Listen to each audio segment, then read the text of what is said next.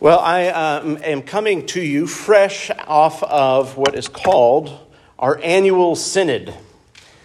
Our annual synod. So, a synod is the annual business meeting of our diocese. Most dioceses in the ACNA have a synod. They might call it something different, but it's, it's, a, it's a big gathering of all the clergy. We all go to Loganville, Georgia and uh, we get to see each other, um, and we get to have a very fun filled business meeting where we approve budgets and elect officers and all that great stuff. Um, and so uh, this is relevant to you because, like many of my clergy, fellow clergy at the Synod, uh, none of us had people to other clergy to ask fill in for us because we all had to be there at Synod. So we were all like, oh, well, I got to get home and write my sermon for, for Sunday. Uh, so uh, this is hot off the press, in other words. So it's, it's, it's, it's relevant for that reason, but it's also relevant for another reason. Uh, because I was very aware of the passage that I would be preaching on, and I spent uh, all weekend calling other men fathers. And I'm well aware that the sermon that I wasn't able to prepare for before this morning was on that passage. And so, uh, so we're going to walk through this passage together. Um, and uh, what I want us to think about is um, when Jesus is talking through these things, what I want us to think about is our source. Think about our source. Who is our source? The title of the sermon is called Source Over Self. And I think Jesus is having and is pointing us to our source, who is the Father in heaven. So we start off our passage this evening looking at uh, the gospel passage in Matthew that we just read. It starts this way Then Jesus said to the crowds and to his disciples, The scribes and the Pharisees sit on Moses' seat. So do and observe whatever they tell you, but not the works that they do well, here at this point in Matthew's gospel, we uh, are nearing the end of Jesus' earthly life, which is fitting because we're nearing the end of the church calendar as well. We only have a few more weeks until Advent starts, and the gospel readings for the next few weeks become more and more grim, talking about judgment and talking about the end of all things. And here, Jesus has some very significant and harsh things to say about the religious leaders of the day, the Pharisees and the scribes. And so he's been calling them on the carpet. And after the section after our gospel reading, um, he gets very specific and, um, and preaches woes or warnings against the Pharisees and the scribes. He starts off by telling his disciples and those in the crowd to listen to the scribes and Pharisees. Why? Because they sit on Moses' seat. What is Moses' seat and what does that mean? Well, we know that the synagogue is the, not the center of religious life in Israel, that belongs to the temple.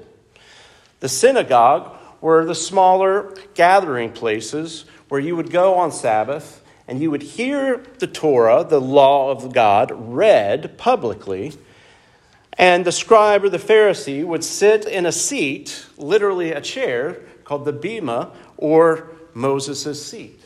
And from there would explain the scriptures that were just read. It was a very high calling, and it required a lot of knowledge about the Torah. And that's what they were dedicated to, the scribes and Pharisees.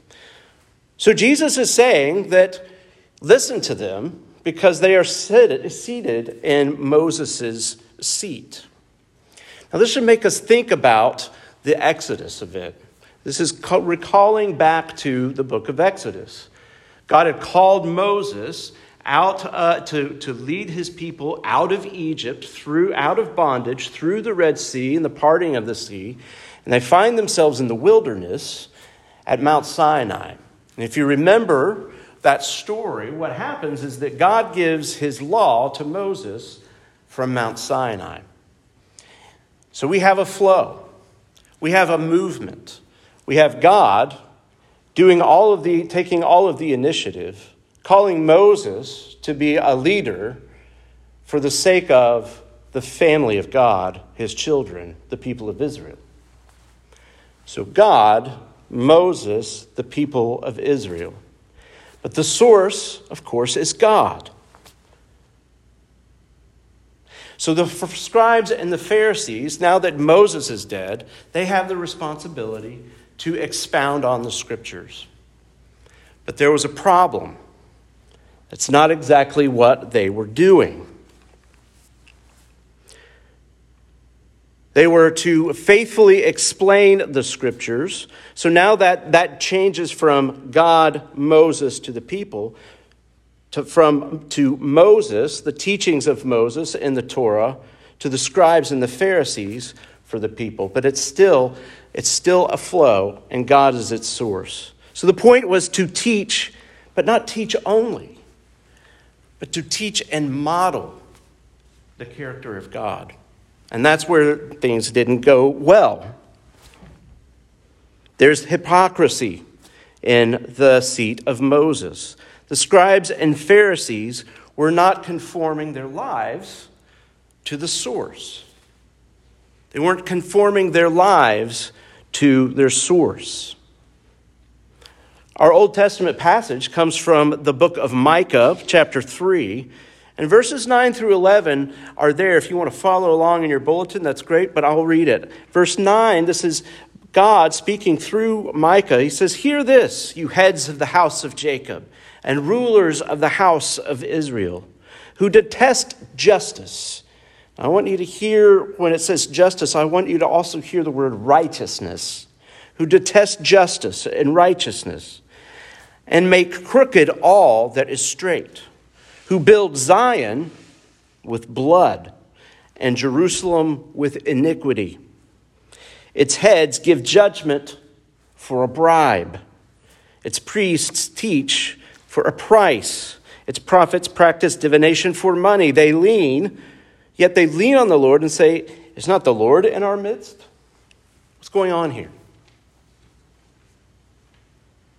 It's a forgetting of the source and an exaltation of the self, a forgetting of the source, who is God, and the exaltation of the leaders of Israel. So there's something sinister going on, bribes. This is the way it's described back in Micah. And I think this is what's happening to some extent in Jesus' day. How do we know that? Well, because they're not conforming to the righteousness of God. Instead, they're seeking vanity.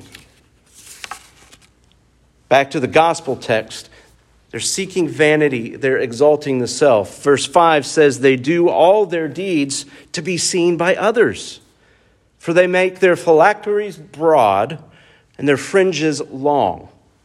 And they love the place of honor at feasts and the best seats in the synagogues, and greetings in the marketplaces, and being called rabbi by others. They're seeking vanity. What is vanity? Well, vanity values the self over our source. Vanity values self over source. So we have this list. We have this list of things that the scribes and the Pharisees are doing. He talks about the phylacteries and the fringes. What in the world are they talking about there? I had to kind of look this up. The phylacteries are actually, and if you remember, this also takes us back to Moses. What God had commanded the Israelites to do with the Ten Commandments. He says, attach them to your foreheads. He said, make these so much a part of who you are. Put them on your doorposts in your home. Make these commandments present wherever you are, so that they're always in front of you. Why? Because they reflect the character of God. Why is that important?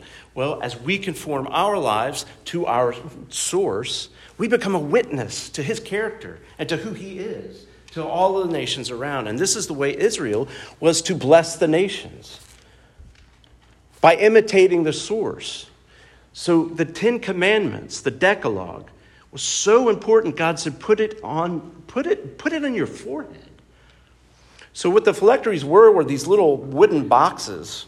And they would uh, write on little tiny scrolls, they would write the Decalogue, the Ten Commandments, and they'd put it in these little boxes. Some of them would strap them around their head, and they'd literally wear a box on their forehead of keeping God's law always before them. Some of them would wrap them around uh, the arms. And what Jesus is saying is, They've completely missed the point of having the Decalogue attached to them and now are concerned about the size of the, uh, of the phylacteries themselves. The fringes were something similar. There were, uh, to be a minder, there were tassels tied to the four corners uh, of garments. And you were to wear these to remember the, the commandments of the Lord.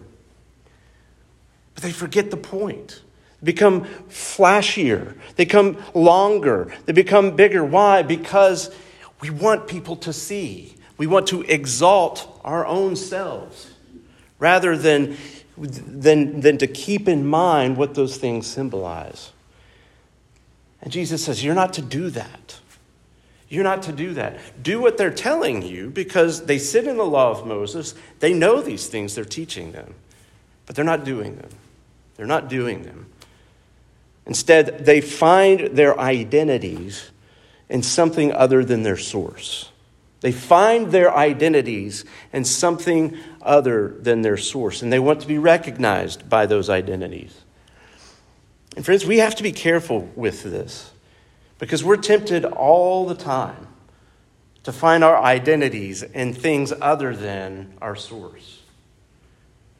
I've been going through some old notebooks and some old things and I'm trying to clear out a bunch of stuff out of my attic. And I keep running across all these old journals and things of writing, and it just is amazing to me like how hard of a struggle it's been my entire life to find my identity in some kind of work or labor. I would always, whatever job it was, that would become my identity. And it was, it would kill me. Because my identity is not in those things. My identity is in Christ. And this is a constant reminder, a constant lesson.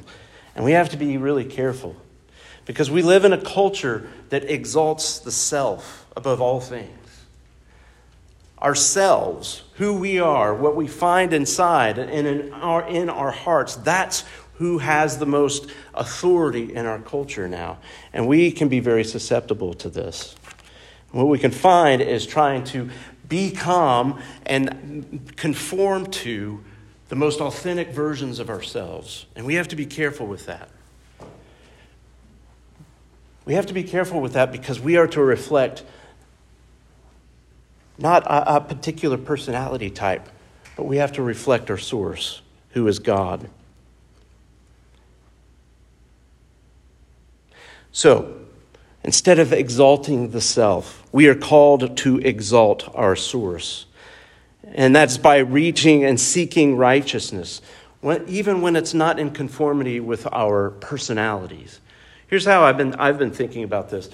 We often talk about, uh, say, I'm an introvert or an, I'm an extrovert. Uh, now, this comes as a surprise to some people, but I'm very introverted. Um, I, I kind of joke, you, you can't be married to Janie Williams for 18 years and not learn how to be somewhat extroverted. Um, so she's been very, very good for me in this sense. But I can look back in my life and say, I can excuse myself from so many things by saying, well, I'm just introverted. And you could say the same thing if you're an extrovert, right? We excuse ourselves, and if we're not careful, we'll excuse ourselves from conforming to the image of God. And that's what we're called to do. So we find our identity in our source, who is God.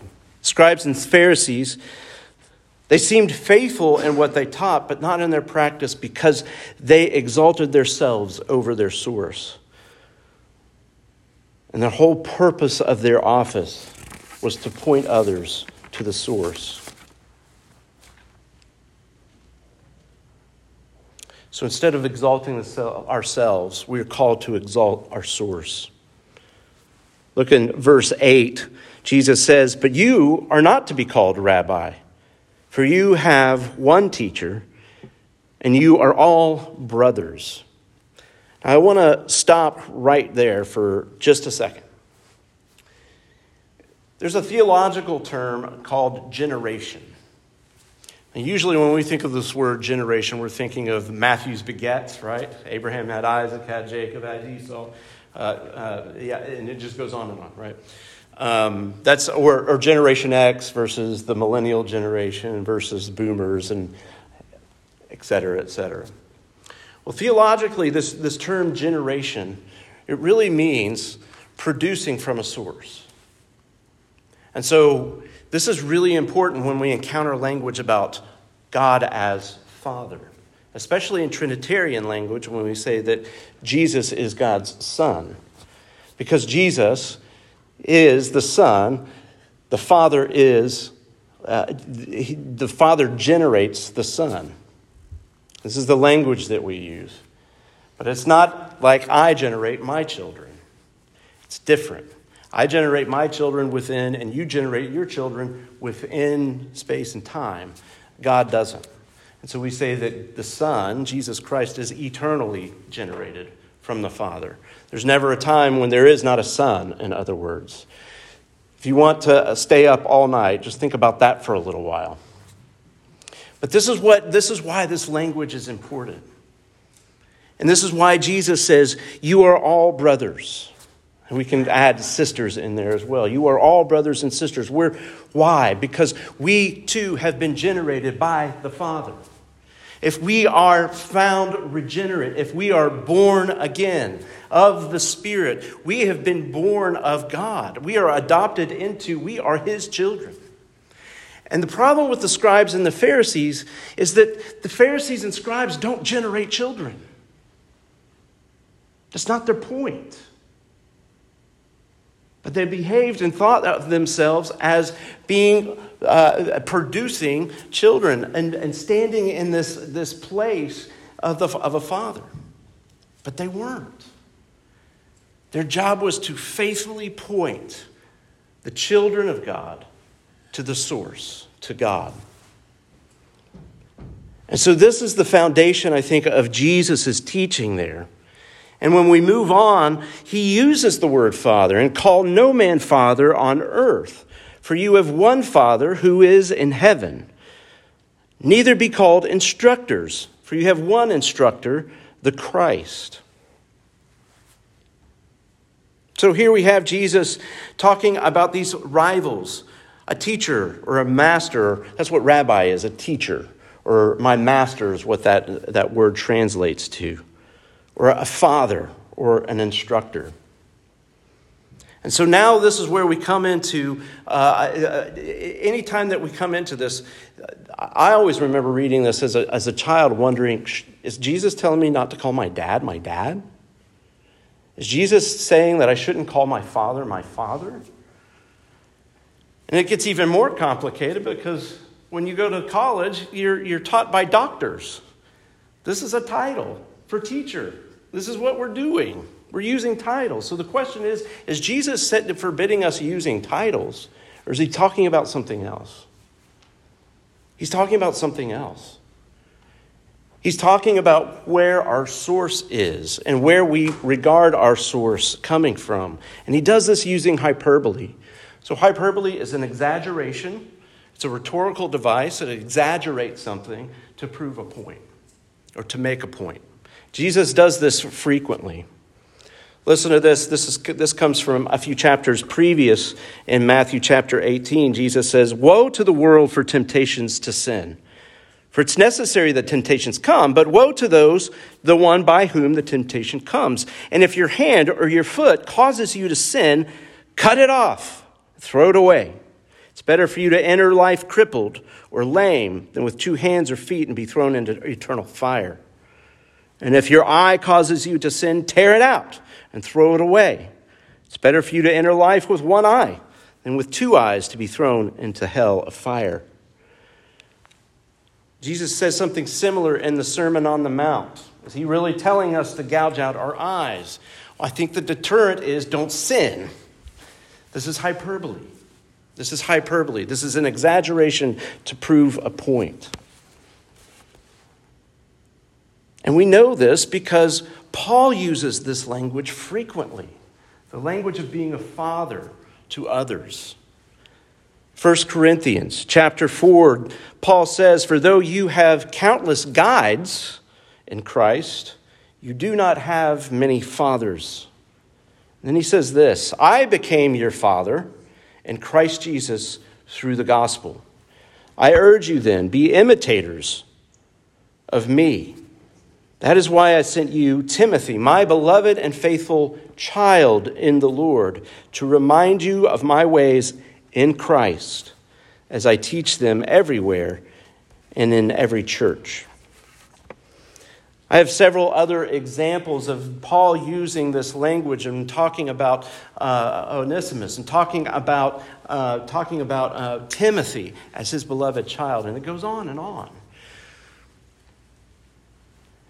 What, what Paul is saying is he's using this language of in Christ. What Paul is saying is, I, my life is worthy of imitating, not because he is not the chief of sinners. He says that he's the chief of sinners. So are we to uh, imitate his sin? No, he says, in Christ. So as Paul follows Christ, we can faithfully imitate him. Why? Because he's our Father? No, because our source is our Father. And we always need to be looking at that. And we need to be living lives as faithful witnesses of our source, of our Heavenly Father. We need to be living that way. Well, this is an extremely sobering passage for anyone who stands in a pulpit. And it's a sobering passage for anyone who is a pastor. And I'm constantly, this is one of the things about preaching, is the second you preach a sermon, you realize that's going to be working on me for a long time. And woe to any of us who forget that our whole point is to point God's children back to their source, back to their Father. that is my prayer. If, as long as God gives me breath to be able to do that and to do it faithfully and to do it well. So,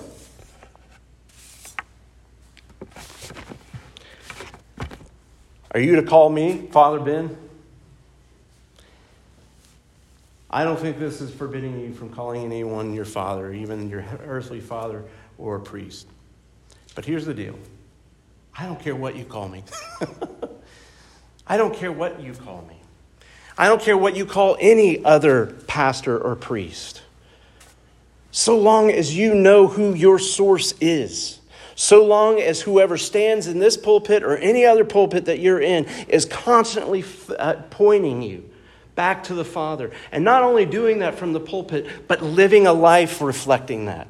So that that person can stand and say, You can imitate me. And that's super sobering. It's super sobering. I'm not perfect. It's fearful to stand and preach God's word. So I ask you this be gentle but you can always, if you see something in my life or in anyone's life who calls themselves a pastor or a clergy or anything like that, if you see something that's inconsistent with the character of God as you understand it, you can say something. You can say something to me, and I hope that you will.